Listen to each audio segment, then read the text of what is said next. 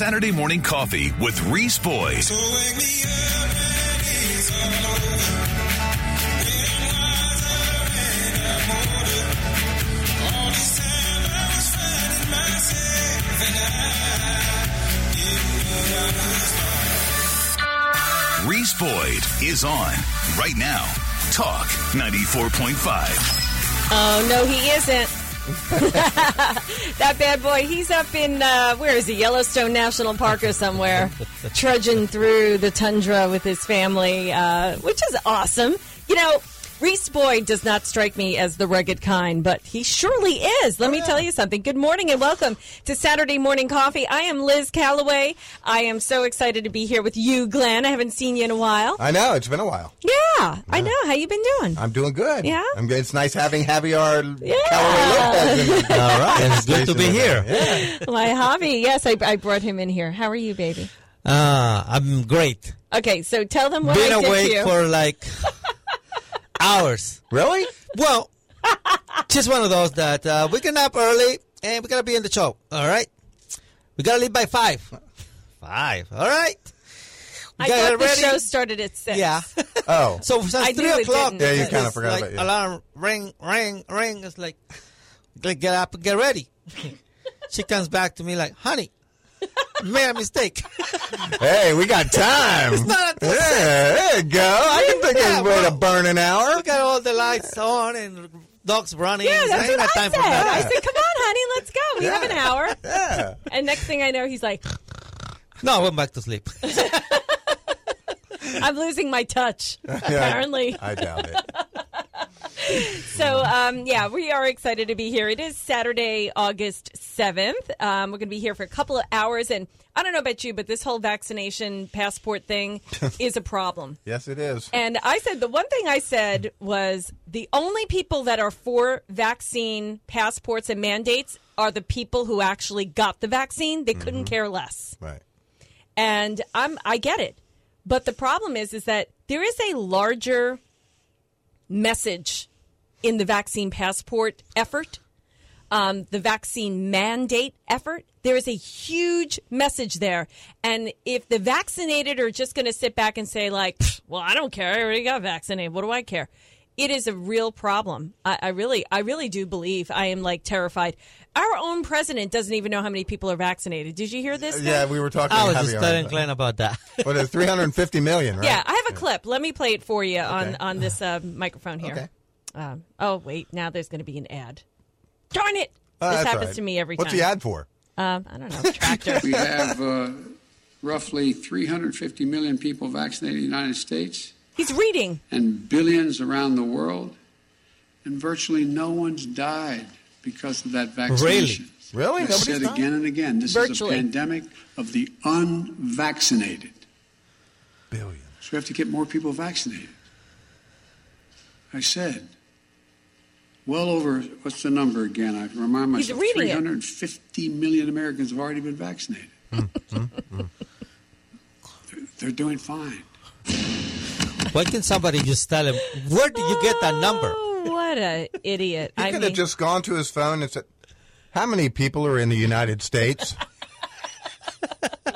In 2019, the population of the United States of America was 328,239,000. Everybody's gotten vaccinated, more than hundred percent vaccination. and people that aren't even born have gotten vaccinated. That was classic, Glenn. Case closed. that was beautiful. Come on, President Biden. You don't know about Google? Okay, there's nobody else that bothers me more than Dr. Wen. Do you know Dr. Wen? and um, I, I'm I, I trying to remember. swear, I oh. swear, CNN picked a Chinese Yes, I do. doctor Yes. that's female Yes. just to twist us. you know, because they call it the Asian flu. She's a female, she's Asian, and she's telling us we're all going to die. Like 24 7. I mean, this Dr. Wen, it's, it's just, it's just poetic and funny. So here she is telling you, oh, and then Nicolle Wallace, you know what she says? She says getting a vaccine is like wearing a condom. wait, wait for it. Here we go. I'll be playing. I'm not at all surprised. I think we keep hmm. on talking about the unvaccinated in this one big category. But we actually know that there is a group, of course, that who are really seriously anti-vax, who think that there's some kind of government control happening. They're the ones who are protesting. That's actually the minority. We have a huge hmm. middle group, if you will, hmm. who really just need to be pushed over the edge. And if they're told that there's a re- vaccine requirement for their work, they'll be able to get over that edge. Or even Hold on a second. If they're told, I love this. And if you Mm-hmm. you know you don't listen to what you're told, if there is a testing requirement for work and they're told that they have to get twice weekly they're testing or they could be vaccinated, they might see vaccination as the easy and convenient choice. That also Or not. Oh, wait, wait. Sounds like abortion, right? It's the easy, convenient choice. Yeah. You see, just get vaccinated. Just give her to the baby, right? Then you go back to work, go back to your life, and nobody will know, and right? That's, what their they say. language all the time. Yeah. Just, just yeah. get it done. Just, just do it. Just, Yeah. just do what you're told. I think at some point we as a society have to decide what are our values. And, and maybe we need to start looking at not getting vaccinated as drunk driving. As in, you have the option if you want to be in private and be intoxicated or be unvaccinated. But if you want to be out in public engaging with others, you don't have a right to endanger other people's health. And so I, if- I think it's time But if you're vaccinated, Yeah. what's the problem? Yeah, because vaccinations work. Right. What's the problem? for us to really say that vaccination is something, yes, it's something that protects you, but it's not just an individual choice because it's something that very much affects other people around you, including because we know about breakthrough infections, it also impacts the vaccinated. So wait a minute. Well, let me get this straight. So if you're getting a breakthrough va- uh, illness, right, COVID, or any other illness for that matter, you're not getting hospitalized. You're not getting that sick. I mean, heck, all the people that got uh, the breakthrough infection, the Texas Democrats that are now where in Denmark, they went to Denmark now on Right. vacation. Okay, so Lindsey Graham. all those people. But they're not that. They're not sick. No, I mean, they're sick, but testing they're not- positive. Okay. they're testing positive. Mild symptoms. so what is the pro- okay? So then, what? Why are you so worried? Especially those who are vaccinated and have young children or immunocompromised family members. It very much impacts our health and well being too. So they're saying that the vaccinated are getting sick from the unvaccinated? That's pretty much what they're saying. Can't someone who's and then okay, wait, let me let me get this straight. So the unvaccinated is getting the vaccinated sick. So they get a breakthrough infection and then they can give it to their immunocompromised family member or children under 12 who cannot get vaccinated. How does that make sense? So so that means that the vaccinated can get the unvaccinated sick. How about that? If if the if the right? Yeah, So so actually it's the vaccinated people that are dangerous because they're walking around thinking that their, you know, poop don't stink because they can't get sick, right? So they're walking around getting the unvaccinated sick. So I think the vaccinated should stay home. Now listen to Nicolle Wallace. Oh, that's so interesting. I want to, on the other side of the break, I mean, oh, the, the unvaccinated is the new sort of people who drink and drive or don't wear sunscreen or don't practice safe sex. That's an interesting Great analogy. question. I'm going to give Great analogy. It's like practicing safe sex. We practice safe sex. We I've- do. I've never broken we make anything, sure, so- We make sure we put pillows on the floor, right, honey? I don't remember ever getting safe. injured or Nobody's anything. getting so hurt. I'd say, I'm, I'd say I'm pretty safe. Just you fall out of bed. I've never gotten hurt. You, you know, I think I'm pretty safe. You know? I don't, th- I don't think any partner's ever gotten Oh, hurt God. either, so I'd say it's pretty It's safe. not like back in the day where you were swinging from the the ceiling. chandelier. Oh, I, wait. Yeah, I stopped with You're swinging. I'm like, I, uh, me? No. You I- know where. no, Um, okay, so what in the world is going on? So now um, we have this problem on the border. Now, Javi has a unique perspective about this. you know, not only because he swam across the Rio Grande, right, honey? I did. No, he didn't. Long time ago. no, he did not. He drove. of course I drove. No, Javier, Javier, you know, we, we've been watching every time this border uh, stuff comes up, right? exactly. you get like all what is it that bothers you about the the whole border One I'm- of the things that bothers me the most is like, not that the people is coming, like, you know, they're, Biden told them, okay, it's open, border is open, no more border, you guys can just cross any time, of course. They say, like, no, no, not right now, you gotta wait. But you have all these people coming over, crossing the border. First of all, they keep him locked for who knows how long time, how much time they'll keep him locked. but then it's a this unsafe environment for them, all the kids. Mm-hmm. But then at the end, they just want to go and throw them somewhere else that they don't care. You know, just Yeah, throw we'll just people dump seven thousand right. here Yes. and seven thousand exactly. there, and yeah. But not only that, now they just let them go. Maybe they give him an appointment. We're going to see you in three months or whatever. You know, Mm-hmm. come to court. If I remember right, you know, it was like one of the hardest things to do. You know, I was born and raised in Mexico, and you do everything legal. You don't just jump and say, "Oh, I'm just going to cross it, whatever, cross the border and live in another country." So you you go through the steps that you need to do to to become legal. And I have friends that even living like right on the border, it took them like 30 years to get their papers fixed and become an American citizen. And why they have to wait 30 years when they could just cross the border? I mean, they just live there. Right. They're already living there. Right. You know, but they never did because that's how you do things right. You know, and now you get these people coming from not just South America, but from all over the world, flying to Mexico and living in Mexico and growing up in Mexico. As long as you pay the money, it's just like everybody just grabs the money and, and throw their face away and, and, and you do things illegal. That's that's how it, it works there. What do you know about in Mexico um, about the coyotes and, and the gangs and the drug cartel that prey upon these people? I mean, you haven't been in Mexico in a long time, but Well, yes, uh, I haven't been in Mexico for you know over thirty years. I've been here. Uh, we didn't have that problem. I mean, I'm talking back in the '80s. Uh, there was a lot of traveling from United States going back to Mexico, like and, and people. We didn't really have that much of a problem. Uh, not even drugs.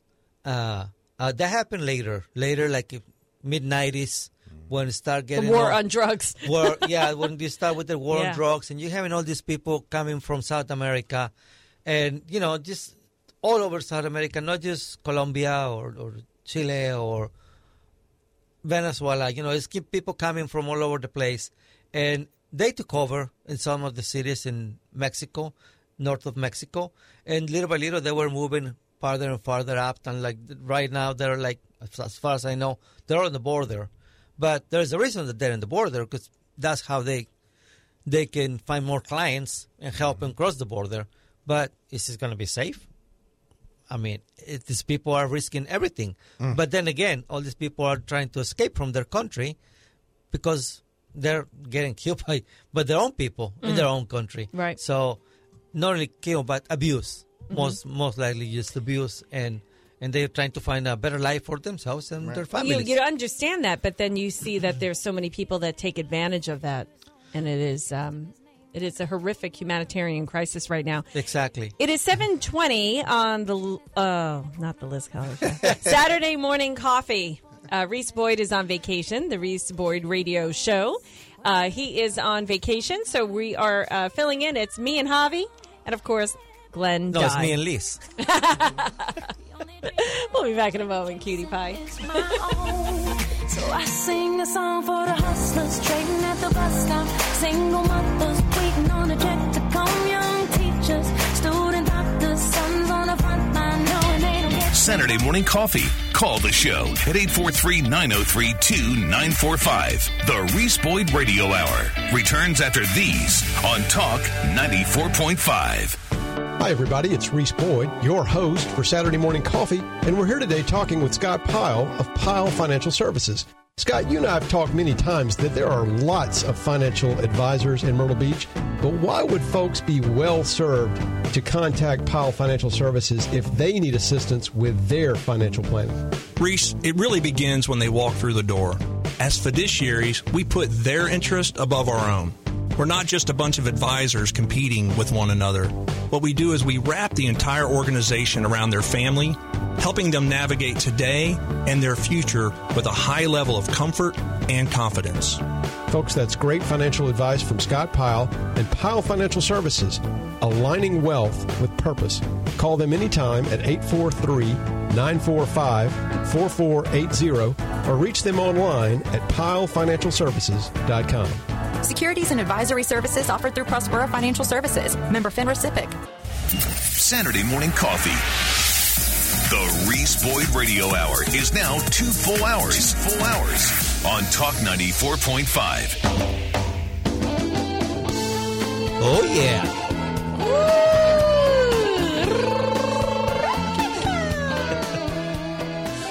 Seven twenty-four on Saturday morning coffee.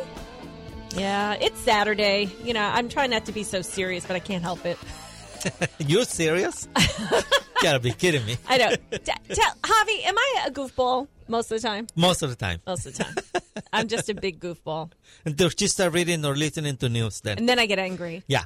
I don't want to grow up on the Toys R Us kids, but now they're all closed. That's So. I guess I'll never grow up.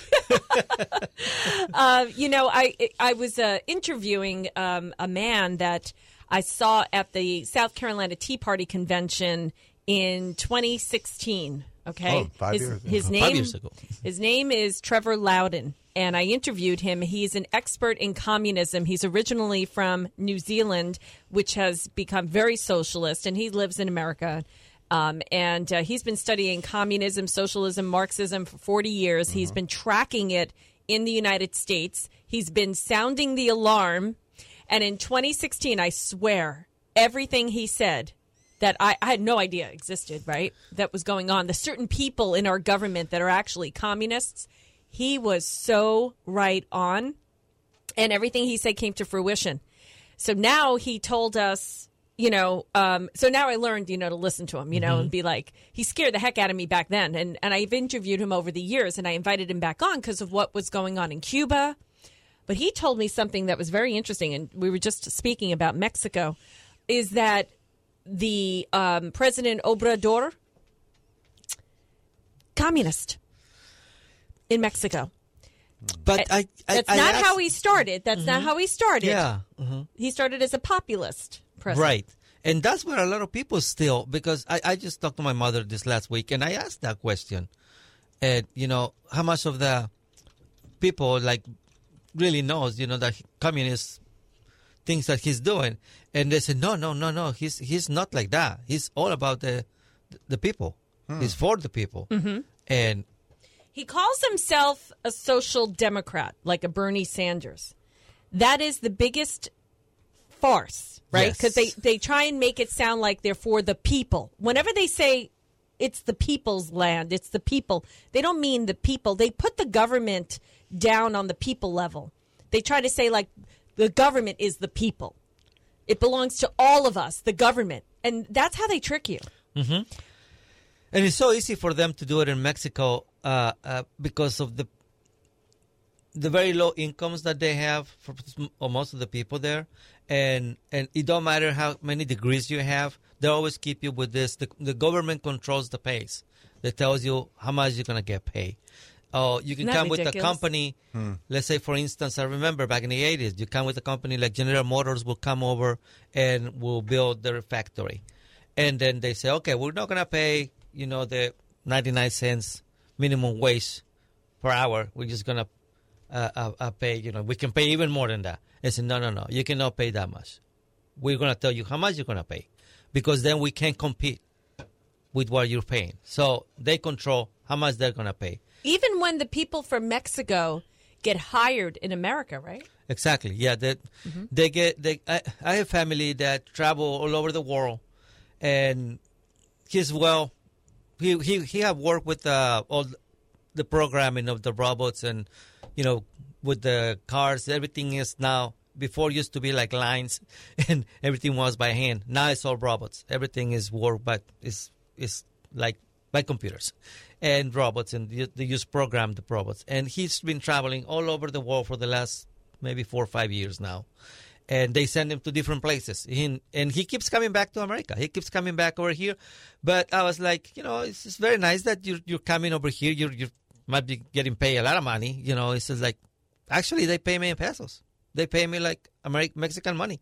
They don't give me, Huh. they, they, their pay is like, if you think about it, I try to make the math on what he gets paid, and he gets paid maybe like $30 a day hmm. and they pay their foods, and they charge them over two, three hundred dollars an hour for these people hmm. to work here, just because they do the contracts and they move the people from different places. And that's because that's how China operates. So um, I learned a very uh, valuable lesson from a cab driver in the Bahamas one time. They were building the. I was there. yeah. I The- remember. I heard this story. Yeah. the Del Mar. I forget what it was. It was the Baham. Bah, the, well, it was the Chinese response to the Atlantis, Mhm. okay, which is a massive resort there, and they were building this hotel. I forget when, but you know, like 15 years ago, and it was a man from Dubai, and he was building this massive answer to the Atlantis. And he got his funding from the Chinese government. So he went to the Chinese government and he says, Hey, I want to build this hotel. And they said, Okay, it's going to be $4 billion. So he's like, Okay, yeah, I, you know, he he told them he says this is what I want it to look like. It's going to have pools. It's going to be this. I mean, he like he bought like a whole island. You know, beautiful photo. It's beautiful. it's spectacular, right? So he's tell he's telling him he says it's going to be four billion dollars. So the Chinese government said, okay, we'll we'll um, we'll give you that money, and he's like, great. And so now he thinks he's going to build this hotel, but that's not what happened. So what the Chinese government did was they came to the Bahamas, they built barracks for all the Chinese slaves to come, and they sent all these Chinese slaves over, put them in the barracks, and then they were supplying all the materials. They shipped them over. They used Chinese made materials, Chinese workers. Not a single Bahamian was hired. Hmm.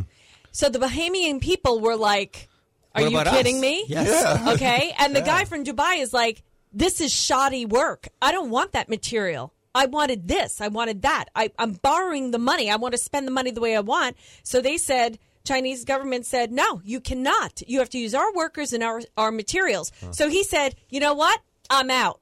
So he left. And that that remained 70% done for years. And when I was in the Bahamas a few years back, it was still like that.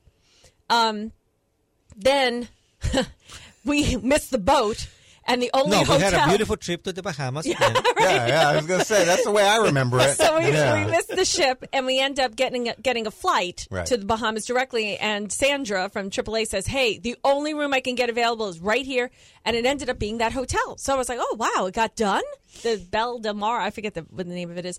So we went and we stayed, and I asked the cab driver what happened, and he said the Chinese government came and finished it. Huh. So the ch- it's oh, it's Chinese Owned owned, by and that's what they're doing. They're buying up our farmland. They're controlling our food supply. Them and Bill Gates. Bill Gates is like the number one farmland owner in the United States of America. He's bought up like hundreds of thousands of acres of farmland. I believe it's the world. He buys. I- I think in the like world, everywhere. yeah. not just America. So Bill Gates and China are buying up all our farmland. What does that tell you? Well, he wants to grow um, plant-based cows. Yeah. Just plant them. They, They grow are up in the already. field. Yeah.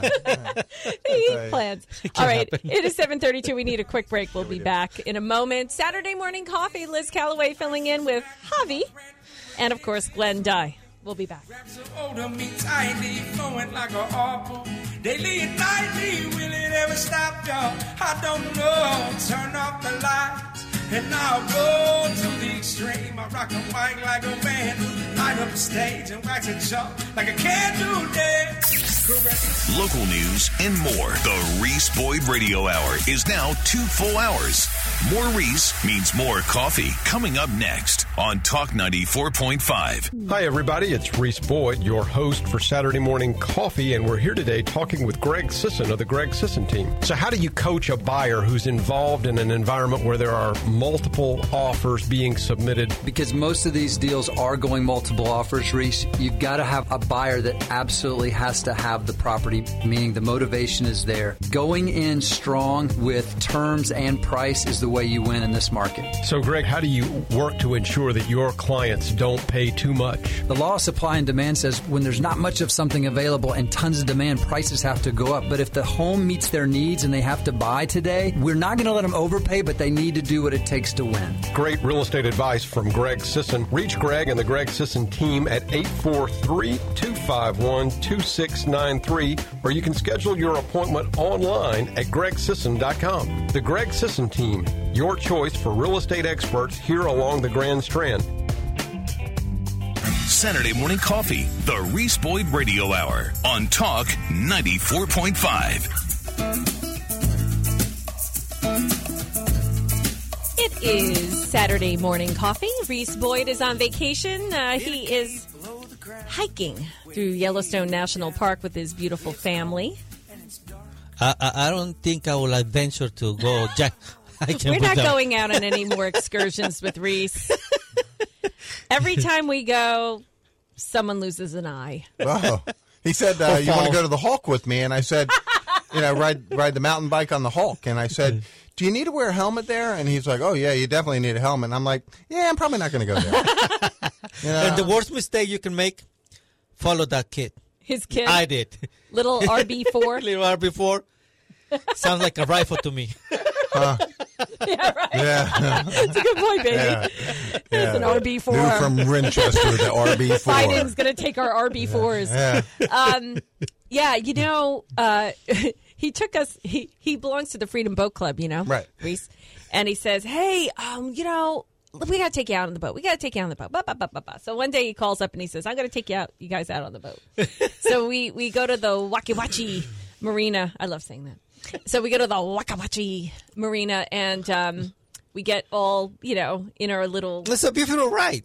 nautical Beautiful. outfits. You know, his kids are there. They're adorable. His wife is so sweet, Leela. And uh, we get on the boat, and she has her little, you know, chest of uh, cooler full of stuff and everything. And we get, I don't know, five seconds into the water. and, and and I was telling him all morning. I said, Risa, I are you sure we're going? Uh, because you know the weather report says, and he's like, No, it's blue skies here. I said, but but Reese, it says like it like at twelve o'clock when we're going, it's going to be no, no. Every time this happens, I go outside and I'm so mad we didn't get on the boat because there's blue skies. And I was like, all right. So when then now we're getting in the car, and it's like literally like raining where we are, right? And And I it drops. Not too bad. and I said, I call him up. I go, Are you sure you're going? Yes, come, come. So we got five seconds into the uh, intercoastal. And it started rain. it was like drizzling, and then it was like well, a we hurricane. Make it, we make it to the Sandy Island, though. we made it to Sandy Island and walk to the, other island, side. You know, no, we walked a a little- beautiful about five place. minutes. Mhm. Took a couple of pictures. Look at the sky. We better get was going. Then we Great, were thunder great, and great. lightning. It was like the SS Minnow. Well, We were that's in why I do the weather on Saturday morning coffee, Reese. You know? And then we You drove back. Well, I mean, we went back in the boat a against the hurricane. storm. the storm was like coming right in front of us. It actually was hurting our face. It was Oh. hitting us so Uh, hard. and is it? on- Were you on a pontoon boat by any chance? Yes. Okay, I've, I've been there in the Chesapeake Bay. Yeah. Uh, to well, the point uh, where that you're. pontoon was very fast. and did you get cold? oh yes, we Yeah. were covered up. Yeah. We were trying our best to. Yeah. It can be hot as can be, and then that rain starts so hard, and it's hitting you, and you're getting soaking wet, and the wind, Yeah. and the wind chill just for your body, it just cools and, down. and then we're almost there. We're almost there. Don't worry. Keep going. we were absolutely drenched. It was the funny, and I laughed all the way home, and I took video. and he goes, "Don't you dare ever post that." and it is like the best blackmail video.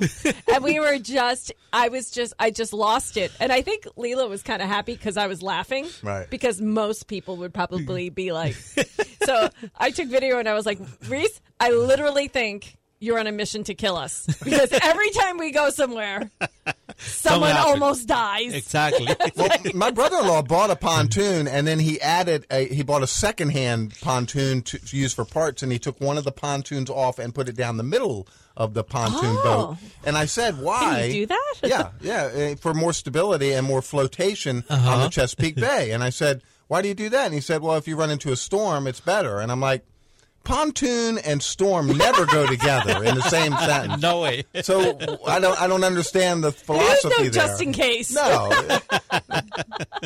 but when we were coming back and we hit that storm, it Well, nonetheless, we have great. fun, though. You know, we laugh. uh, water splashing up over the front. Oh, Everybody's I- getting soaking wet. I never laughed so hard. That was it was actually very comical. Hmm. Speaking of water sports, I don't know if you saw this. Um, the South Carolina Parks and Recreation and Tourism um, will partner with SCETV, you know that educational TV, to film an episode of their award-winning docu-series called "Go for It" about water sports in Myrtle Beach on August 31st. Would you try that, honey? Look, honey, it's the it's the banana boat I told you we should go on. You see that? It's a white banana. It's a white banana boat. Well, who has white bananas? It also uses, um, it says here, it allows us to showcase iconic and unique South Carolina vacation experiences across each of the South Carolina tourism regions. Um, this Grand Strand episode will be included in our second season, which is currently in production. Go For It features a variety of adventures and destinations across South Carolina um, and it's a uh, you know it's a uh, a fun thing to do. So they're going to work with Downwind Sails Water Sports and visit Myrtle Beach um, to make the episode. Season two, Go for It, is expected to air this fall, and uh, you can find it on Discover South Carolina social media channels, website, and YouTube. It's shared across all of the SCETV's digital uh, channels. Are they looking for volunteers or something? Have you ever gone on the banana boat? I have not. I've, I've Oh. used the suntan oil though. yeah, right. Listen, we need to, that would be an amazing bonding experience I bet. because that You're was banded with nobody. I went, we I went I took my kids and my daughter bounced off the back of it because we were all looking they, they pull you on a jet ski and then Uh-huh. you're on Yeah. this banana boat and you're sitting on it like a horse Right. holding on like a bronco Right. like for dear life and and you're bouncing on the waves and you're way out like for me that's way out right so and you have a life jacket on or whatever and um, we saw a leatherback turtle sea turtle swimming out there and we're all like wow boom boom boom boom trying to look you know and we're bouncing all around so my daughter's looking and she must have been like i don't know 16 years old 15 years old at that point she bounced off the back and the impact ripped her ba- bathing suit bottoms off Oh wow! the impact And then you, gotta, then you got to get back on and straddle a banana boat. I hmm. so I was like, I was like, oh no, and I'm afraid of the ocean, so I ain't jumping in there. Well, and, and where are you going to find a bathing suit bottom in an ocean? right? Well, the bathing suit bottom started like floating around, and I see her little butt, and I was like. Oh my god! And and the the bottom is like over there, drifting away. I was like, Emily, go swim, get it. You know, it was it was very comical. So the, the so the uh, jet ski guy had to swim, uh, you know, here ride around and get it and throw it to her and put it on so she can come back on the boat. Wow. But um, we we laughed so much. Uh, It was so funny, and my hands were so tired. Let's do it. holding Let's do it, honey. I want you want to it. do it? Yeah. How about the parasailing? I've Done done, that? that. Yeah. Have you done that? No, I haven't done it, but I, it don't look that exciting. I would like to jump from a plane. You know what's exciting is when Jump they come from a loose and they, plane. they Yeah. when the when the parachute comes loose from the boat and then it hits a, m- a hotel or something. Yeah, that's that's happened. exciting. That's exciting. You might die, but it was it was Well, damn you exciting. Land, land in the water. It's okay. Well, let me tell you, the ones that they have here, they unravel you from the boat. Mm-hmm. I did one in Fort Myers, Florida, in the 80s, where they pull you off the beach. Right. You're literally standing with the parachute behind you. That was uh, back in the day, and honey. this, this guy in Australia is like, I didn't even know what he was saying. He was speaking English. And I was like, wait, what, what? And he goes, when you come down, when you come down, make sure you don't get tangled in the ropes. I'm like, what ropes? I'm like, I'm like, what are you talking about? And then, and then all of a sudden I see, it was like a cartoon. I see the, the rope just starting to pull out fast because I was getting pulled by a boat off the beach. Right. And now I'm trying to run with the boat into the water. I'm like, what is happening? And I'm like, is this thing going to lift up? Like, when is this? I, I know I'm going to be dragged face first through the ocean here. I didn't know if the, the, the parachute, but the guy, I guess, was holding it and getting the. In the air in it. So Yeah, that, yeah. and then I had to land in the ocean. Like they literally stop the boat and you go like drifting down into the ocean, and that's what he was and then talking they about. pull you back. Don't get tangled in the ropes because the ropes are literally around your neck. You imagine this, right? Yeah, So the yeah. parachute's coming down, and as it's coming down, you're landing in the water like you don't even know how deep the water is, right. and the ropes are like swishing around. I almost hung myself in the parachute. I said, "This is crazy," and like now I see it. It's like from the boat. I'm like, "All right." I can just picture that rope going. it's like a cartoon. I'm like, wait, what is he saying? He's giving me all these instructions in Australian. Oh my God. I'm like, dude, speak English. Don't they speak English in Australia?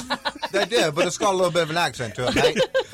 What's wrong with that? Don't get yourself caught up in them That ropes. means yeah? they're bilingual. That's all it is. yeah, right. Make sure you got a knife with you.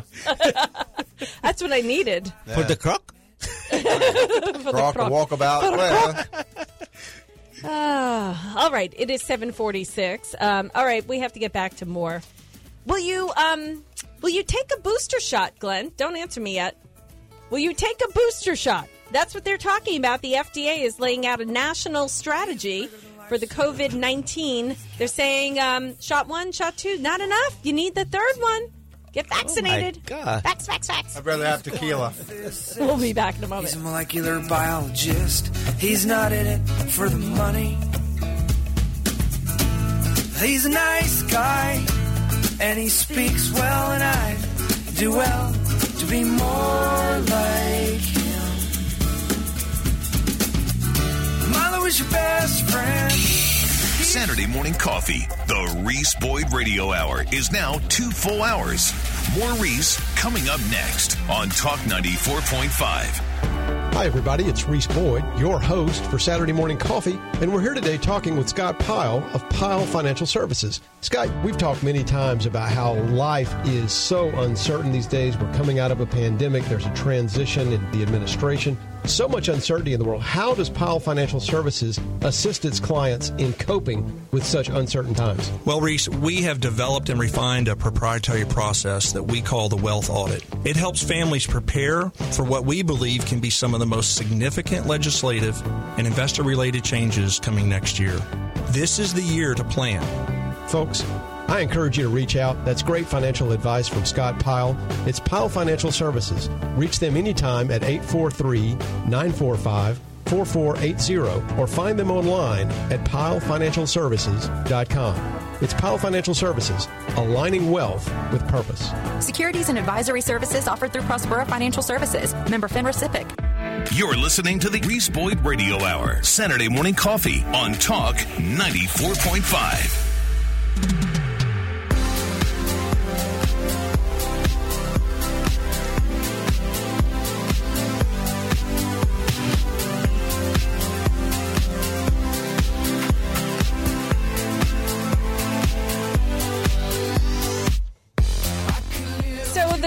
Would apply for all vaccinated people, a decision for those who are immunocompromised and face a uh, greater risk from the virus is expected sooner. That's what they're saying. The U.S. has not yet recommended booster shots for individuals who have been vaccinated for COVID 19, but Biden administrations have repeatedly asserted that if a booster shot is recommended, the U.S. will have the supply, personnel, and capacity to roll it out efficiently. Now, as you know, the World Health Organization has already said no to the third shot, the booster shot. And uh, I was wondering why. I said, whoa, I guess they don't believe in the vaccine. And, and then I read a little further, and it was different uh, reason why. They The World Health Organization doesn't believe that people should be getting a third shot right now, a booster shot, because they believe that the rest of the world should be vaccinated first before you start giving the rich people in the world uh, a third shot.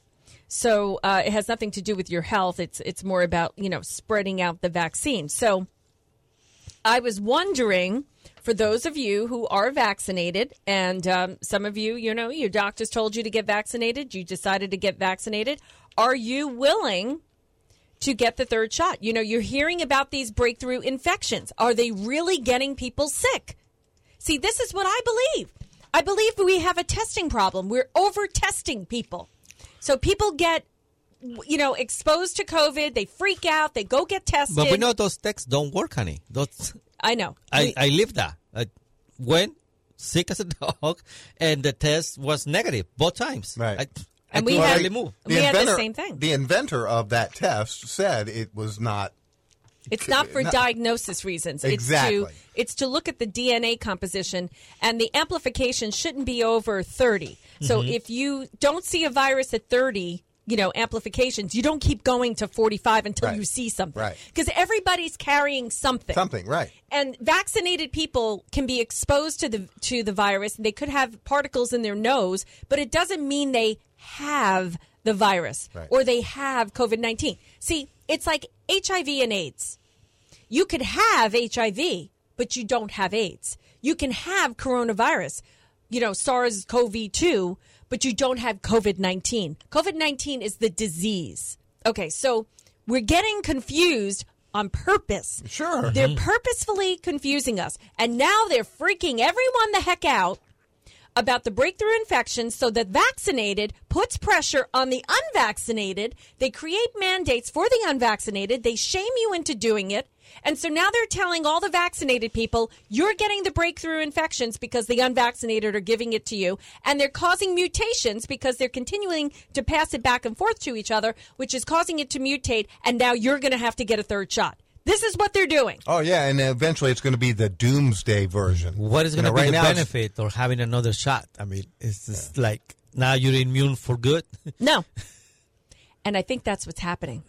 People were all getting vaccinated in February, March, and April, and now we're in August. I think it's worn off. yeah, most Well, likely and, it's and you figure the airlines, if they started requiring a, a passport, it would be the Delta passport. That would stand for "Don't even let them aboard." so if you didn't have the vaccine, you can't all right. go. That was a good one. That's two for Glenn. Um, I am telling you that there is something brewing here, and it's absolutely insane. And I just love that our governor, who is not as uh, flashy, flashy pants as DeSantis, Flora, yeah. and I like it. I like it. I, in the beginning, I was like, "Hey, why is Skip DeSantis getting all the attention?" I like that we're under the radar because our numbers are very low. Okay, um, for co- COVID and whatever. Um, DeSantis and Abbott are being targeted because they are contenders for 2024. That's why no one's paying attention to McMaster and trying to destroy him. So it's good. We're under the radar. Every time they talk about these states that are like a trouble, um, they always are talking about other states and they never mention South Carolina. Now, our governor never shut down this state and um, they never shut down our state. And why did DeSantis get all this credit? Because he was shut down and then he opened. Okay, so we never had to like open like officially. You know what was going on was locally, our local government. So DeSantis is getting all the arrows right now, but that's okay. I love what he's doing to Biden because Biden can't keep up. so I wanted to play this clip of what happened when Governor, uh, I mean, I'm sorry, President Biden was asked a question about when uh, Kamala Harris, the vice president, and President Biden both said the governors have to get out of the way. If you're not going to comply and do what we tell you to do to impl- to to force your people to comply in your state, then just get out of the way because all these mask mandates that they say you can't make a mask mandate, right? So here's what. Um, so DeSantis answered back, and he says, "I'm not going to get out of your way. I'm going to stand in your way and protect the people here." And this is what, when a reporter told Biden that that's what DeSantis said, this is what he responded. using your words about don't be in the way, saying I am in the way to block He said, "I am in the way." So Biden said, "Governor who?" Trying to be funny. All right. And here was uh, because he was like, "What do you think about Governor DeSantis saying that I'm going to stand in your way, right? Mm-hmm. Protect the people of the state of Florida." Here's what DeSantis had to say after Biden said, "Governor who?" Well, uh, I guess I'm not surprised that, that Biden doesn't remember me. Um, I guess the question is, is what else has he forgotten? Uh, Biden's forgotten about the crisis at our southern border. I can tell you that. Uh, Biden has forgotten about the inflation that's biting the budgets of families all throughout our country. Uh, Biden has forgotten about the demonstrators who were fighting for freedom down in Cuba. And Biden's even forgotten about the Constitution itself, as we saw with what he did with this moratorium. And I can just tell you, I'm the governor who protects parents in their ability to make the right choices for their kids' education. I'm the governor who protects the jobs and education and businesses in Florida by not letting the federal government lock us down. I'm the governor who answers to the people of Florida, not to bureaucrats in Washington. Mic drop again. uh, by the way, Biden, um, I mean, uh, DeSantis has also issued a rule to protect parents' rights, including opting out of masking in school. Who did that? Governor McMaster. He's already done that. Um, but they've also are allowing money to go with the student. So if the student is in a school feeling pressured about wearing masks and all that, they can take their money and use it as a voucher to go to a private school. So DeSantis um, is uh, acting very presidential. That's great. That's Mhm. great news, and, and hopefully people will be paying attention. And and when the time comes, you know, just try to support them. Have you noticed Trump's been very quiet? Uh, just for a couple of days, you gotta take a you know weekend off. I don't know about that. Um, hey, listen, we'd love to hear your texts. Uh, if you want to text us on the PCRXcomputers.com text line, 843 798 TALK, 798 8255. We'll be back.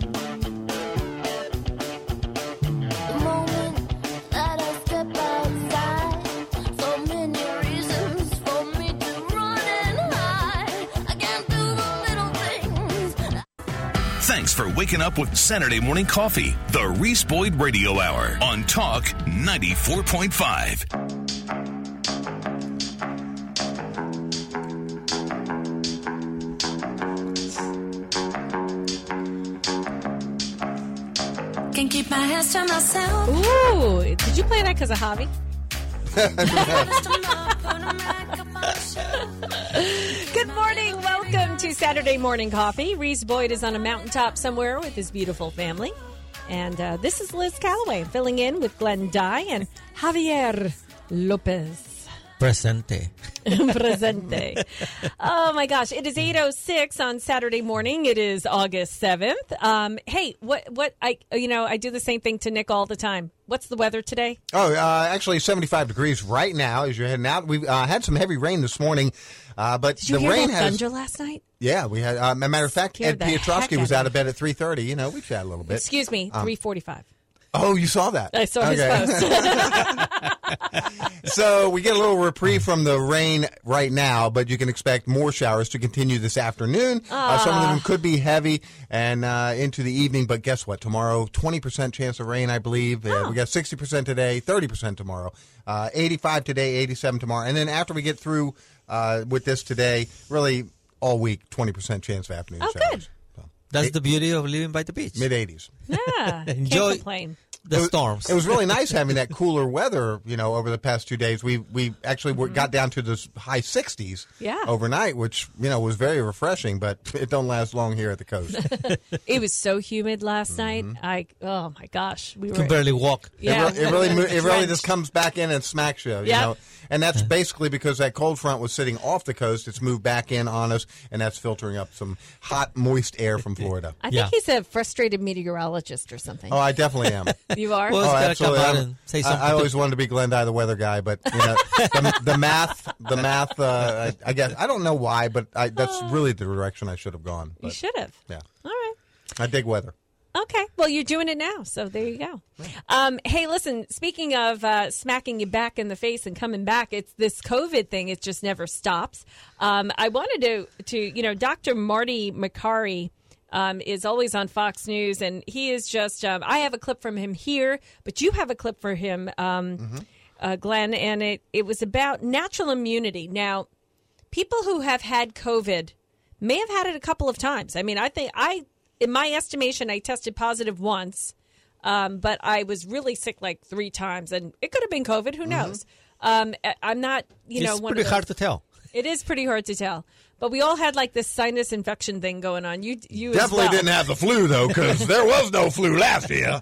You get on out of here now. and and you know, I, I mean, you have heard about the CDC talking about the PCR tests, Yep. right? Yep. And saying that they can't differentiate coronavirus from the flu using the PCR tests, and that's why.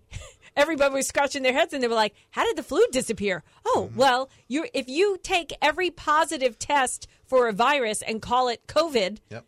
then that's where the flu went. Now, the inventor of the PCR, uh, PCR, I know, we Next all time I want to say that, but the PCR test uh, mysteriously died. A long time ago. Yeah. Yeah. They just can't figure it he out was anymore. speaking out against Fauci Yeah. um, because the HIV test Right. was being used. Uh, they were using the PCR test to do the HIV test, and he was saying that is the improper use of the PCR test. It's not a diagnostic tool. Um, and then the CDC just came out and said, "Hey, we need to use a different test because we can't differentiate between." Coronavirus and the flu. So we need a, a multi panel test. And like a year do- and a half when do you- late, yeah, though, isn't when it? do you think they're going to figure that out? This Yeah. is like been going on for over a year. All right. So uh, the question is if you have natural immunity, do you need a vaccine? And the Biden administration says absolutely you do. Because we don't know how long natural immunity lasts. And I say, well, I don't know how long the vaccine will last, right? Maybe that's why we're getting all these breakthrough infections. Yeah. I want to go Wore give out. blood, not to just help people and save lives, of course, Mhm. but I want to know if I have the antibodies. Right. So first they they take the regular blood from you and you get that result and then they ask you to come back and give the plasma. Um, and that's what happened to us. But then I passed out when I was giving blood, so I'm not allowed to go back anymore. And I'm not allowed to go either because it might happen to me. I know exactly. All right, And so who's going to catch me? I know Javi caught me. Yeah, I almost cracked my head open. Wow. I totally right, honey. Yeah, Uh, totally like, went down. when- after you gave, you got up and got a head rush and passed out? Pretty much. Yeah. Yep. I, I I was really really passed out. They say you should really hydrate before you go. Yep. That's a, But I thought I did, and I really, really, really passed out. Yeah. I was gone for. I was out for so long. They sent me to the hospital. Hmm. That's how long I was out. But it We're was, still getting bills. it was the nicest sleep ever. It was like thirty five thousand dollars. Really? Yeah. No for joke. like four hours. yeah. Ambulance ride, all this stuff. The Red Cross had to pay it Hmm. because it happened there. Thank God. But I mean, could you imagine? No. That's crazy, right? All right, let's um, let's Marty um, McCarty. Yes, Dr. McCarty. Yeah, we talk about what next steps that might happen from the administration. Is it your sense, Dr. Makary, if you were guiding this, that you would leave the vaccinated people alone and maybe leave those people with immunity who had COVID alone and focus on those with no immunity? Well, one of the greatest failures of our current public health guidance is the complete and inexplicable ignoring of natural immunity from prior infection. A recent study out of Israel just found that if you have natural immunity, the level of protection is 6.7 times greater than from vaccinated What? immunity. Now, I'd never recommend anyone go out there and get the infection in order to get natural immunity.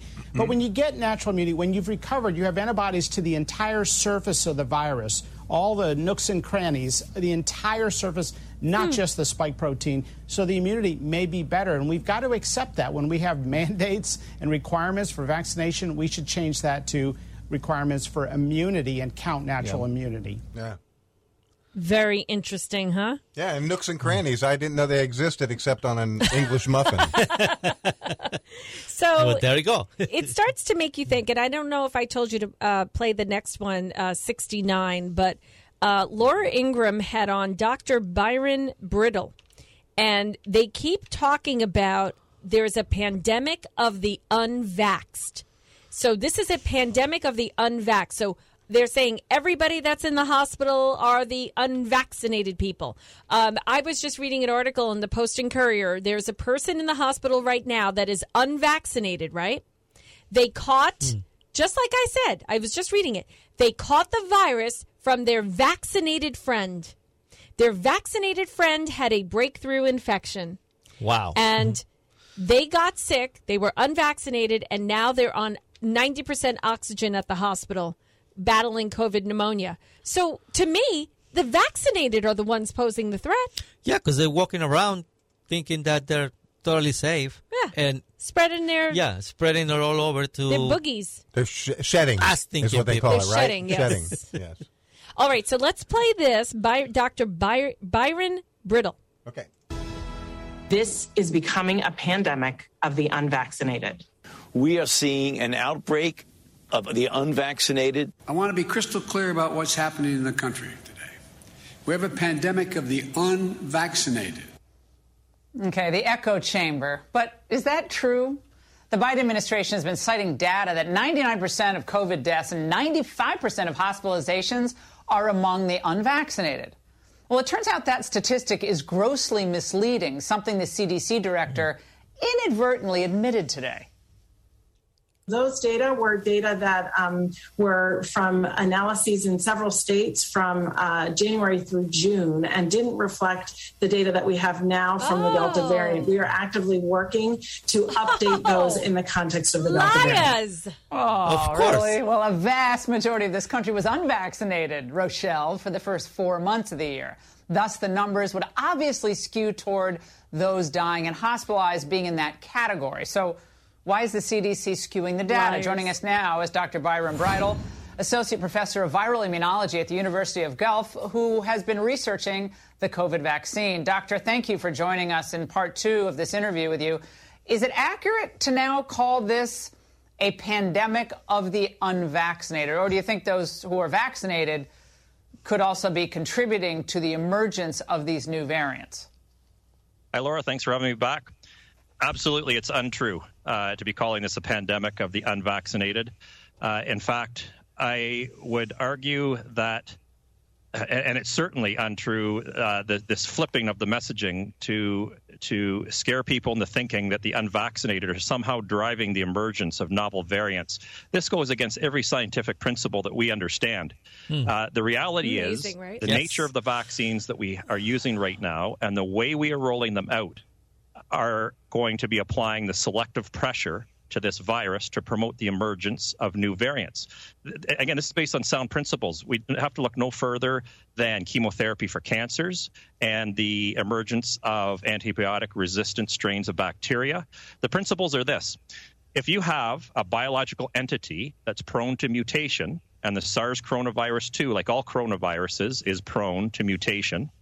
So if you have a biological entity like that, and you apply a narrowly focused, selective pressure that is non lethal, and you do this over a long period of time, this is the recipe for driving the emergence of novel variants. And that's exactly what we're doing. Our vaccines are focused on a single protein of the virus. So the virus only has to alter one protein. And the vaccines do, don't come close to conferring sterilizing immunity. Um, people who are vaccinated still get infected. It only seems to be particularly good at blunting the disease. And so, what that tells you, therefore, is that, is that these vaccines, in the vast majority of people, are applying a non lethal pressure, narrowly focused on one protein. And of course, the vaccine rollout is occurring over a long period of time. That's the recipe for driving. So that's driving variants. the variants. And so it's exact. Your theory is that it's the exact opposite of what they're saying because they're trying to demonize and intimidate those who have chosen vaccine not to be created the Delta variant. for whatever reason. So Mhm. they're to blame. They should be shunned. They should be punished, denied services, and so on. It- All right. It's ridiculous. If, if anything, the unvaccinated uh, are likely acquiring, probably in pretty substantial numbers, naturally acquired immunity, which I would argue, from an immunological perspective, is going to be much more protective than Mhm. the vaccine induced immunity against novel variants. So, again, something the administration refuses to address head on or accept the idea that you have B or T cell memory immunity to this ongoing virus and that you would not then need a vaccine, correct? Yeah, it's shocking to me as an immunologist because basically, yes, you are correct. Essentially, our immune systems actually work. Uh, they do respond to pathogens, body is and they do protect us from pathogens. And there are published papers. Uh, people can look up a paper done by by authors Sette and Crotty uh, that was published in, a- in a Nature journal, and it, it shows very clearly, as do uh, several very good peer reviewed publications. They show very clearly that naturally acquired immunity against SARS coronavirus 2 is very potent, it's very long lasting, and importantly, in the context of novel variants, it's very broad in, in its uh, scope. So it's going to be very balanced. We're going to have uh, lots of antibodies and T cells. And the thing is, it targets multiple components of the virus. And this not is very just the important one based on protein, what not just, just said. yeah, not just the one protein, and exactly. that's why so that's just should, it. So yeah, variants, test for so it. variants will occur. Yeah, exactly. So variants will occur that are going to be able to bypass the vaccine-induced immunity, but those viruses aren't going to be changing all the other components that people who have naturally responded are protected against. Is that amazing? That is the most important thing to understand. And, and real briefly, I had an mRNA treatment for Lyme disease, and the way it works, and this is in 2019 before anybody was talking about COVID, is they take your blood, they test your blood for Lyme disease, they determine various markers for various bacteria that are in your body that are Lyme bacteria. So you may have four different kinds and they have like all these numbers and letters. So it's like the 1259ZQ bac- bacteria, whatever. And they look at the numbers and they pick the one that is most prevalent in your blood. And they create an mRNA that targets that particular biomarker Lyme bacteria. And then they put it back into your, they freeze it, they send it back to me. They thought I get one, uh, I got one shot, and then 10 days later, I got the second shot. And then when I was still not feeling well, like a year later, we did the test again and we found the prevalent Lyme bacteria again and went through the same process. And now I feel great. Okay. So they took the, they, they, they created an mRNA with a target, a targeted approach. So the mRNA is a, is a fascinating piece of medical um, a, a, treatment that is really is for cancer and it treats certain cancers. It also treats certain viruses. And they found that it treated Lyme disease also, which is a bacteria infection in your blood from a tick bite. So what I'm saying is it made sense to me when I read up on it that this is this is targeted. How can you give someone an mRNA to target something they may or may not get? Because the the protein that the, the the variant of the COVID bacteria or uh, virus that's coming in your body is changing all the time, and you only have protection against one. So now, months later, there's different variants because that's what viruses do. It keeps changing They and it works different for uh, everybody. You know, every person, everybody is different. So that it shows in a different way. And not everybody has the same symptoms. So it's, it's very hard for them to be able to attack just that one virus. It's, Right. Especially having four of them Too now. many th- different things. So if you have natural immunity, that's going to block it all out and maybe blunt it, like he was saying. Mm-hmm. You know, then you're you're good to go. That's why when you get the flu vaccine and they say, "Oh, well, we were a little off this year for this variant. Yeah. uh, it's only thirty three percent effective." It still cuts down your reaction to another type of variant because you have some basis. But the flu vaccine is very different from an mRNA. The mRNA is so targeted. It didn't make sense to me that you were giving it to everybody without testing their blood, without giving them an antihistamine, and without giving them Yeah. a steroid. Because I had to take They're an using antihistamine the same treatment for everybody. steroid. Mhm. Yeah, that's why people were having these anaphylactic shock from it because that's what could happen to you. And there's nothing like you know your own body to cure itself.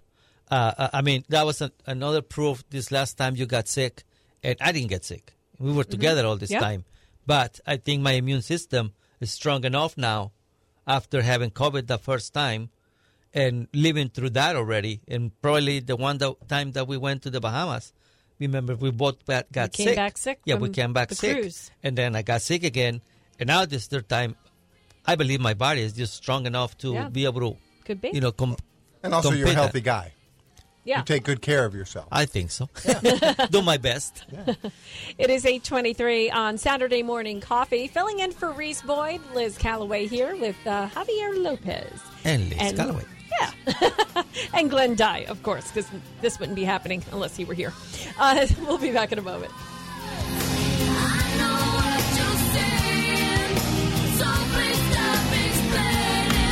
Text us 843 798 TALK. Saturday morning coffee, the Reese Boyd Radio Hour on Talk 94.5. Hello, Grand Strand. Mark Nash here, your local State Farm insurance agent. As we enter into hurricane season, let's take a few minutes to review your homeowner's policy. Don't wait until it's too late to find out your home is not covered properly. You know, my mom always said you get what you pay for, so don't trust your beautiful home to just any insurance company. Call me today at 843-347-NASH to learn why State Farm is number one in the country in homeowners insurance and ask me about flood coverage as well. Like a good neighbor, State Farm is there. Here's Tony Zach from Mr. Sparky. So we're doing a lot of generators right now on homes with natural gas. It's a pretty easy swap over to put in a generator. So market commons we're seeing a lot of, and we're seeing a lot in the new neighborhoods where they do have natural gas. We're able to come in, do a generator on the smaller side because they already have a lot of appliances that have gas. We're handling it the whole way through, from permit to all the way to showing you how to start it and showing you your investment.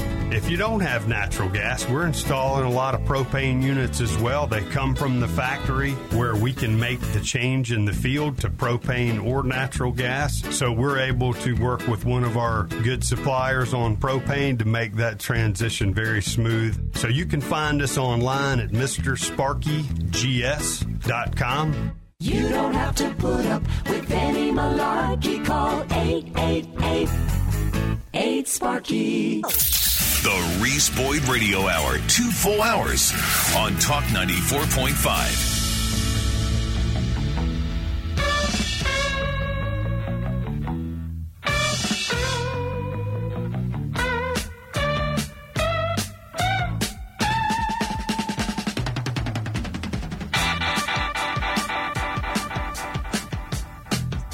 this music. Look at you go, Glenn. You know what the song is?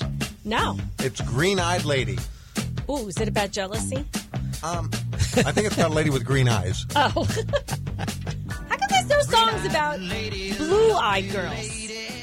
I don't know. It's got to be one out there. I used to like brown-eyed girl, Yeah. and then I was like, "Gonna make my brown eyes blue," and I'm like, "What? What's wrong with blue-eyed girls?" They were always like making fun of us. Oh, and- blue eyed guy. and how do you make your One-eyed brown eyes Jack. blue?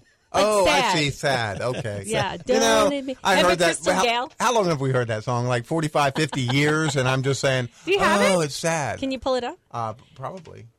I, I used to I used to love Crystal Gayle's hair. Do you remember her hair? Do you know Crystal Gayle? I don't know who you're talking about. See, Javi came here in the '80s, so he kind of like missed I miss a lot that. of the, the, good, culture. the good old years. Yeah, but um, I used to be really mad about that song because I thought it was, you know, you were making it like bad about blue-eyed girls. Wait, wait Brown Eyed Girl, is that Van Morrison? yeah, that? you know, brown-eyed. Yeah, girl. but I, I just don't. It's been a while. Do you know Crystal Gayle? Yeah. Okay. Don't I make my brown eyes blue? Or something like that. Isn't that how it goes? I was doing my Crystal Gayle impersonation. All right, wait. That's wait. why I do don't. we do we have that song handy? Which one? Um, Crystal Gayle. Oh, uh, that she is not. Wow, 1977, honey. This was before you. Oh, such a good song. I was 14 years old, honey. It's open skate time. Don't know when I've been so blue. Don't know what's come over you. That sounds nice. You found like it. someone new. It my brown eyes blue? She actually had blue eyes. I'll be fine when you're gone Man, I just turned down my lighting in here too, to make it a little more romantic. all night long. I need a candle, bottle of wine, It is a- Dr. Fauci.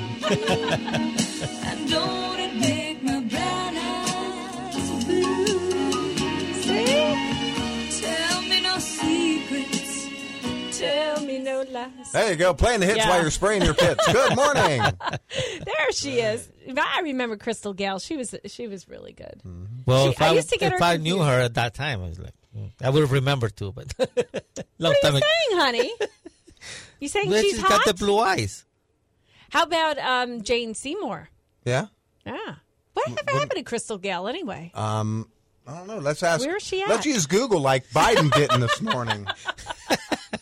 Whatever. I know Jane Seymour. She's se- she's selling all sorts of skincare or something.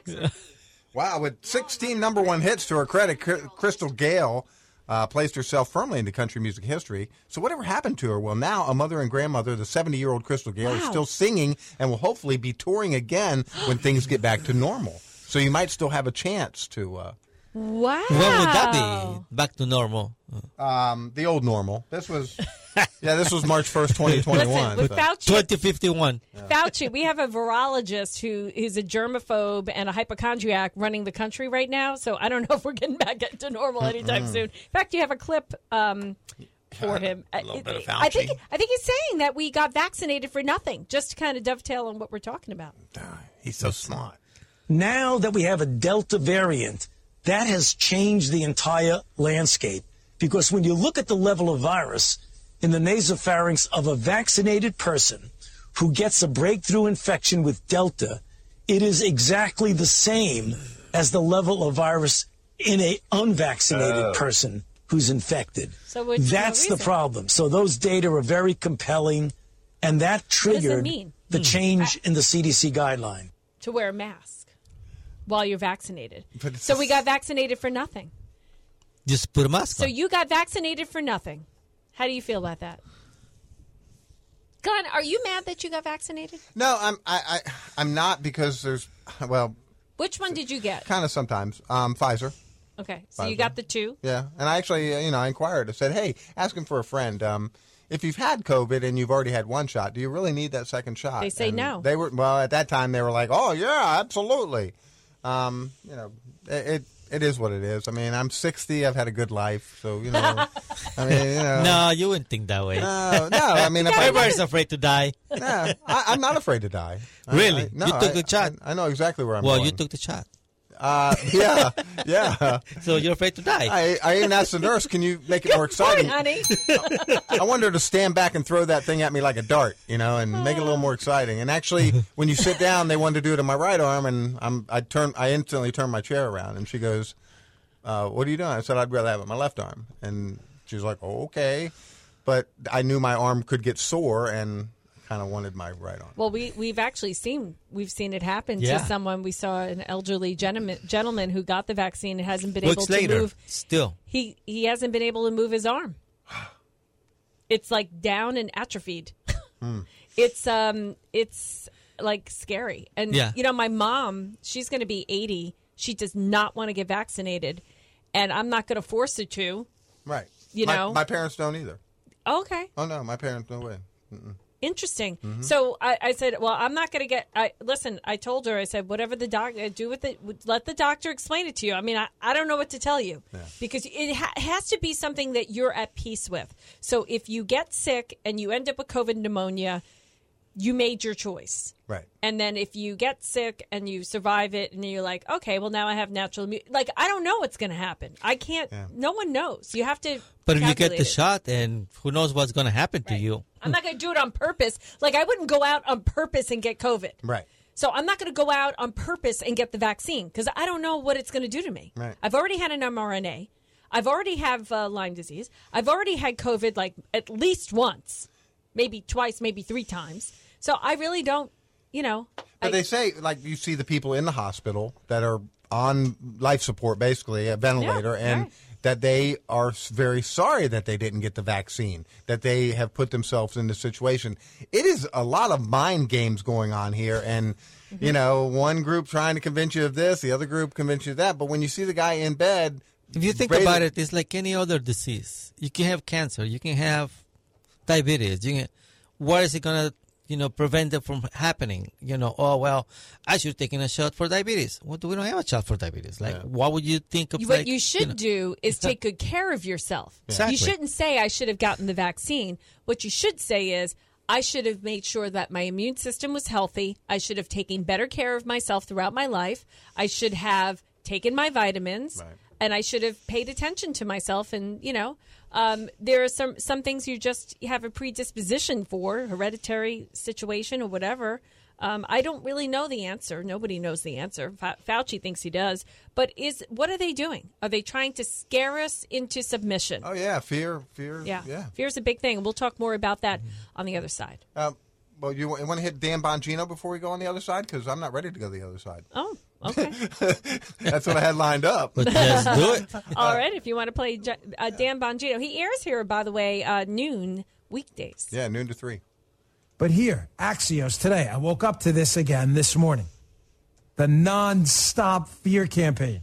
Axios by Ivana Saric. Headline Fauci fears a COVID variant worse than Delta could be coming. So we had Delta, then we have Delta Plus. Now we're at Delta Plus Plus Plus. Delta Quadruple Plus. As I said, it's going to sound like a fraternity or a sorority soon. Delta Kappa Phi, Phi Kappa Epsilon. Epsilon Delta Phi, Delta Nu, Delta Nu, Nu Nu Delta, Nu Nu Epsilon Delta 6. It'll never, ever stop until you make it stop. That was pretty good. Now, they, they really hate Florida, Joe Biden, because Ron DeSantis has done a relatively good job down here compared to other states, balancing freedoms, the economy, and the need to try to control the, the, the, uh, the deaths from this virus. There will be deaths, sadly. We live in a world of where viruses and bacteria and pathogens exist. But Ron DeSantis done a good job, but they don't like that because they love the fear campaign. Yeah. They love the fear campaign. That's what's on the um that's I think was is going to be a major part of 2022's election. Mm-hmm. Um, are people, you know, are they trying to scare everybody to stay Exactly. home so they don't vote? Are they trying to scare everybody to stay home and to vote again with mail-in ballots and make all this COVID Oh, yeah, restrictions coming. again for voting Mhm. so they can have control again of the ele- election? Well, and they're hoping and praying that letting all those illegals in through the border, the millions that yeah, you're gonna get all those votes, all those votes from the illegals, Yeah. but you don't have to require any ID or anything. You just come and vote, and then get them all the votes from by mail. That's it. Yeah, yeah. we'll have to see because you know you could vote from through mail if you. well, I mean, what do you have to do? Just tell them you're out. I don't even know. Like, how do you get a mail-in ballot? Anybody can just get the ballot and vote. Hey, want to thank Biden for letting us in the country. Mm-hmm. Let's show him our. Here's my support. vote. Yeah. Here's my vote. Take it. It is eight thirty-seven. Let's take a break. We're almost done with this show. Here we are. No, we're not. Keep going.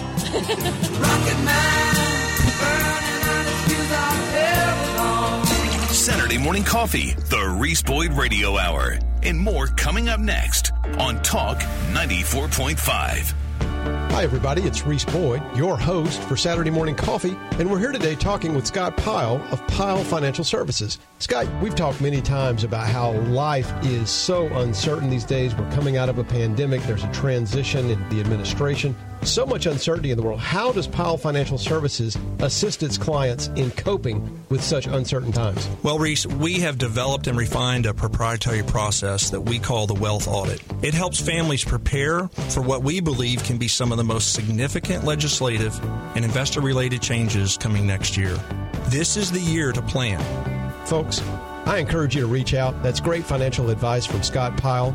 It's Pyle Financial Services. Reach them anytime at 843 945 4480 or find them online at pylefinancialservices.com. It's Pyle Financial Services, aligning wealth with purpose. Securities and advisory services offered through Prospera Financial Services. Member FINRA SIPC. Saturday morning coffee. The Reese Boyd Radio Hour is now two full hours. Full hours on Talk 94.5.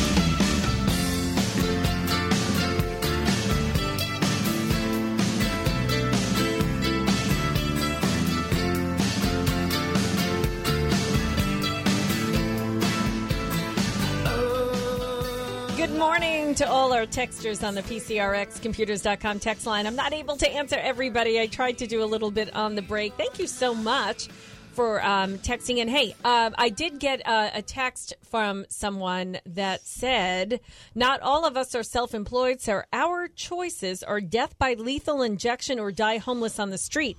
And um, you know that's really becoming a big issue right now. They're they're thinking about requiring it uh, of the military for you to get vaccinated. They're they're um, federal employees, hospital employees, um, state employees. It depends on what state you live in. Um, and uh, it's a real it's a real problem. And the question becomes, and this is uh, you know, there's a thing coming up called Walkout Wednesday. Look it up. Hashtag Walkout Wednesday at noon Eastern Time. Um, it starts, but of course um, they're saying walkout at noon. You know, uh, across the country. Hmm. If your job is requiring you to get vaccinated or else, walk out at noon. I guess it's you know during your lunch break. Yeah, what are you gonna do? You just get fired, lose your job because you walk out of the job. I mean, that's the repercussions that's gonna happen. That you walk out of the job, You walk out of your job and you come back and you have no job. You're like, you're So, gone. so what are you supposed to do? You know, the CNN is following suit. They they fired some people from CNN, right, because they refuse to get vaccinated. Every anchor on TV, Newsmax, Fox News, you name it, they say, "Hey, you these shouldn't be vac- these mandates shouldn't be vaccinated." But I'm vaccinated. My whole family's vaccinated, and I think to myself, why are all these TV anchors saying that they're vaccinated? Asking for the proof. Yeah. Show me your papers. Exactly. Show me your you show me your papers, and I'll show you mine. Um, I really don't know where this is headed, um, and uh, I'm wondering. that we we get a lot of messages, and if if you are in that type of job, and they're requiring you to get vaccinated, and you do not want to get vaccinated, how are you planning on handling this? Text us on the PCRXcomputers.com text line 843 798 TALK 798 8255. There's a whole thing that people are saying that is like, you know, um, I'm going to tell them that, you know, I, I, I have a medical reason why I can't. Um, I'm going to tell them that I have a religious reason why I can't. Well, the religious religious reason has nothing to do with aborted baby parts being used. Well, it was the same way like when they said, uh, I'm not wearing a mask. Well, why don't you wear a mask? Well, I have a medical reason not to wear a mask. Did they believe it? They didn't believe it. Well, I think now you would have to present some kind of proof from a doctor as to why you can't get vaccinated. What what kind of doctor is giving that? I don't know. I mean, I, I- I, don't know of anybody that is getting papers from the doctors that says you can't have the vaccine. Well, now they're saying that there's a money trail. So, um, and I don't know if it's true, but I'm going to put it out there that there are federal dollars on the line. And I think uh, I was reading on Breitbart that that Biden was talking about that any organization that does not require um, vaccines that get federal dollars, they will be denied their money. So what they're saying is they will allow for a certain amount of medical exemptions and religious exemptions. And if you do not make it into that, whatever percentage that may be um, that is allowed, then th- that organization is going to lose their federal money.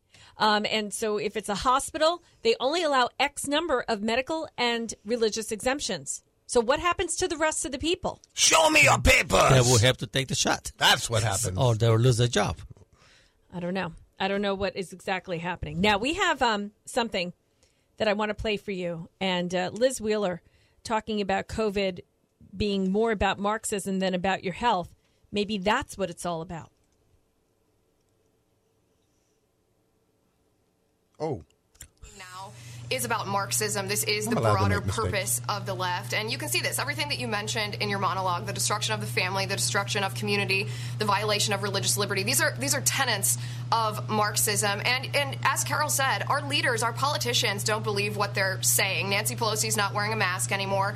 The CDC, when responding to a FOIA request about randomized controlled clinical trials of masks against COVID, they actually answered there are none that we know of. They are forcing us to do these things. Masks is a good example here, especially with children, especially in schools, when they know that it's a farce, they know it's a falsity, they know that unvaccinated children have the same likelihood of dying from COVID 19 as a vaccinated 30 year old. So they're using masks to deprive parents of their parental rights and to um, and to mandate conformity with what they know will ultimately help them achieve their political goals.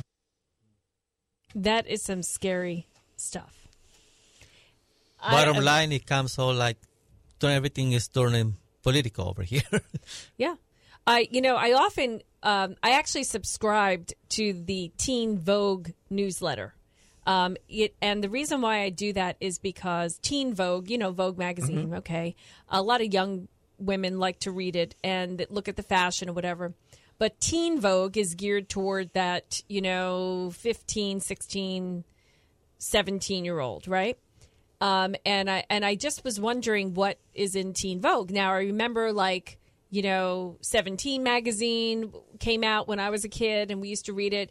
There used to be some stories that had, um, you know, a little bit too much like sex information. Mhm. You know, is like a, you know, a lot of Dear Abby type of articles or whatever. Cosmo is very, very porn, soft porn, if you will. Um, like I read Cosmo for the articles, you know, right? Okay. Well, Teen Vogue is so Marxist. It is completely socialist. It is pro lesbian culture.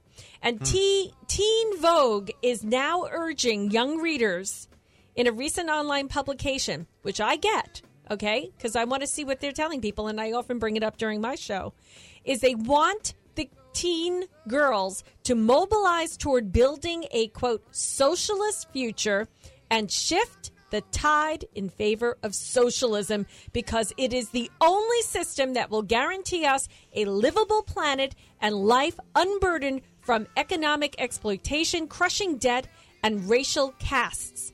While claiming, they also claim there is no future for us under capitalism. Now, I'm going to tell you something. If our Republicans are not focusing on young women, hmm. they are really making a huge mistake Exactly. because the socialists are gunning for the women, young women. Was there like a disclaimer at the bottom that said uh, socialism's never worked in any prior right. history? Um, you know, some type of disclaimer because I mean they're pushing out false crap. It's it is feminist to the socialist degree, Mm. and it is um, it is really just corrupting the minds of young women, and there needs to be some intervention there fast. It is eight forty nine. Let's take our last break. We'll be back in a moment. It can't stop, I wonder. Saturday morning coffee. Call the show at 843 903 2945. The Reese Boyd Radio Hour returns after these on Talk 94.5. Hi, everybody. It's Reese Boyd, your host for Saturday Morning Coffee, and we're here today talking with Greg Sisson of the Greg Sisson team. So, Greg, we all know the real estate market is super hot right now. Can you give folks a quick snapshot of what's going on? It's never been a more hot seller's market in my career. I mean, just think one year ago we had nearly 4,000 homes for sale. Today we have less than 1,100 on the market, and 40% more homes are selling each month. So, complete opposite of what we had a year ago. You've been in this market for over 24 years locally. How does that experience translate to benefit your clients? You're right, Reese. Doing this for 24 years, we've learned a few things, and we specialize in better communication, giving our clients more peace of mind, and just handling all the details, streamlining the process. Reach Greg and the Greg Sisson team at 843 251 2693, or you can schedule your appointment online at gregsisson.com.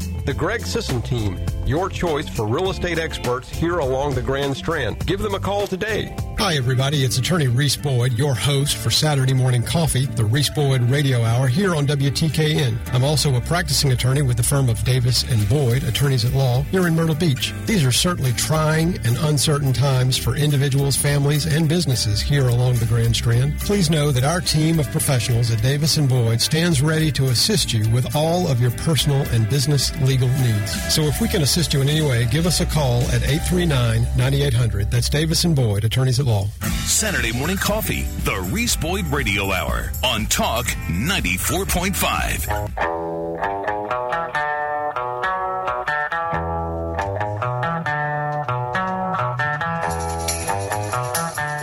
to Saturday Morning Coffee. Liz Calloway here, filling in with Javier Lopez and Glenn Dye for the vacationing Reese Boyd. Uh, and I don't believe he will be back next week either. No, he will not. Still on vacation. He'll be back uh, the following week. You're going to have another person, right? Uh, not necessarily. I do not know. I'm out of the loop. Uh, My Ah. understanding is we may be doing a uh, a, A best, of? All right. All right. So I just kind of looked up the numbers, and, it, and as uh, you need to know, that COVID is a real thing. There are people um, that are getting seriously ill from it. There are people that are getting uh, sick and managing it. There's people that are going to. Um, there's a place, Carolina Holistic Medicine. Uh, we've been, they don't advertise here, but I've been uh, telling people about it. You know, they, they handle um, treatments that are, you know, available and uh, they can help you out with that. So if you need, you know, some kind of questions answered, give a call over to there. If you're not happy with your regular doctor is saying with all their um, restraints on them and you want to help yourself, uh, you know, you got to get those other opinions. Uh, every body is different. Now, Horry County right now, uh, hospitals in our region, in the Pee Dee region here, 95.4% occupied. That's up from the other day. Um, so we are in uh, 95% and a half occupied. Uh, 93 beds are currently occupied by COVID patients. Uh, 27 ICU beds are occupied by COVID patients, and 12 uh, of the patients that are ventilated are COVID uh, patients. So keep that in mind. It's a real disease. You need to protect yourself. The goal is not to get it. The goal is to keep yourself healthy. Get vaccinated if your doctor tells you that's the, the only way um, you're going to protect yourself. And you have to make your own decisions, but know how to stay healthy, know how to treat it. There are treatments out there um, that you can take early on to prevent um, yourself from getting sicker. And don't wait till you feel like you're breathing through a straw. Don't wait. Georgetown, 72% occupied. It's a little lower. A lot lower. Mhm. Yeah, 72%. The hospitals are losing money at 72%. 24%, uh, I'm sorry, 24 beds are, are currently occupied by COVID 19 patients. Nine ICU beds are occupied by COVID 19 patients, and two out of all the people that are ventilated are COVID 19 patients. So Georgetown doing a lot better than Horry County. But as you know, um, we have a, a tremendous influx of, of tourists here. So So maybe that's all it is. is we got people coming from another part of another part of the country, yeah. getting COVID over here, Yeah. and there's probably not a lot even of, from lot South of mixing Carolina. and mingling um, happening. So, you know, like I said, we all know how to protect yourself. Social distancing, washing your hands, keeping your immune system healthy, um, really the most important things. I also wanted to uh, remind you that today there is a golf outing, the Myrtle Beach uh, Christian Church. Are we going? Uh, yes, we're going to be going over to River Oaks um, Golf Course, and we're going to be uh, saying hi to everybody. Nick Summers will be there. That's his church. They do a fundraiser every year, so it's going to be. I think the doors open like at noon, and then uh, the golf tournament gets started at two. There's raffles and all sorts of stuff. Contests, like closest to the pin, longest drive. Yeah. I heard the ads from Ah. Nick, and it sounds like a great opportunity to get out there. And Yeah, hopefully the rain won't move in until later this afternoon. Yeah, It's over. That's what we're hoping. Mhm. Um, September 7th, mark your calendar. We're doing uh, something with the Asher Theater. The Red Hats America is doing a great event there at the Asher Theater. It's a Tuesday night. You can go to Asher, ashertheater.com to get more information. James Stevens III will be offering um, a free concert. He's actually he's free, but all of us have to pay. Um, and all the proceeds are going to um, build that tiny home we're trying to build uh, for the Veterans Welcome Home and Resource Center. They're building a tiny home village for veterans that are homeless, and uh, it costs fifteen. It actually 15,000? costs. Seventeen thousand five hundred dollars, but for every home, um, if we can raise fifteen thousand, they kick in twenty five hundred. Wow. So we need fifteen thousand dollars. We want to make we want to make one of those homes for sure. And uh, the originator, Don Bow and James Stevens III, will be in studio here at 10 o'clock with uh, Tim McGinnis this morning, 10 to 11. Very good. All right, so you'll hear more about that at ten o'clock on Tim McGinnis's show. Mm-hmm. Um, what else is going on? Anything else? Not that I know. You know Check my calendar. It's all good. I know. I, I want to make sure that we get all the uh, events in that we need to talk about. I really don't know of any other. I think there is something coming up. Of course, Backpack Buddies, they are in full swing of collecting all donations for kids going back to school. As we did the Fostering Hope, we collected a lot of shoes for the kids going back to school. So we hope, um, you know, you have a chance to, to give for sure. All right, Javi. Well, it was Thanks for getting nice up to be early with me this morning, guys. You know, I should have just slept over. We all could have come in together. Well, we can try that next time. Although you got up an hour early, and I know. yeah, and then I I would have been in the way. I woke up the whole house this morning. That's why I say I would have been in the way because you had an hour. Exactly. All right. Two, Well, two's company, three's a crowd, Glenn. well, we hope you all have a great um, uh, weekend, and and Glenn, have a great birthday dinner. Oh, I will. I, I have no idea where I'm day. going, but it's going to be special. I do know that. A belated birthday dinner. Have a great weekend, everybody. And uh, Saturday morning coffee with Reese. Uh, he'll be back on the show in a couple of weeks. You'll have another uh, sub in next week. Have a, fun. Have a great one. care, baby, by the way. Huh, Thanks for waking up with Saturday Morning Coffee, the Reese Boyd Radio Hour on Talk 94.5.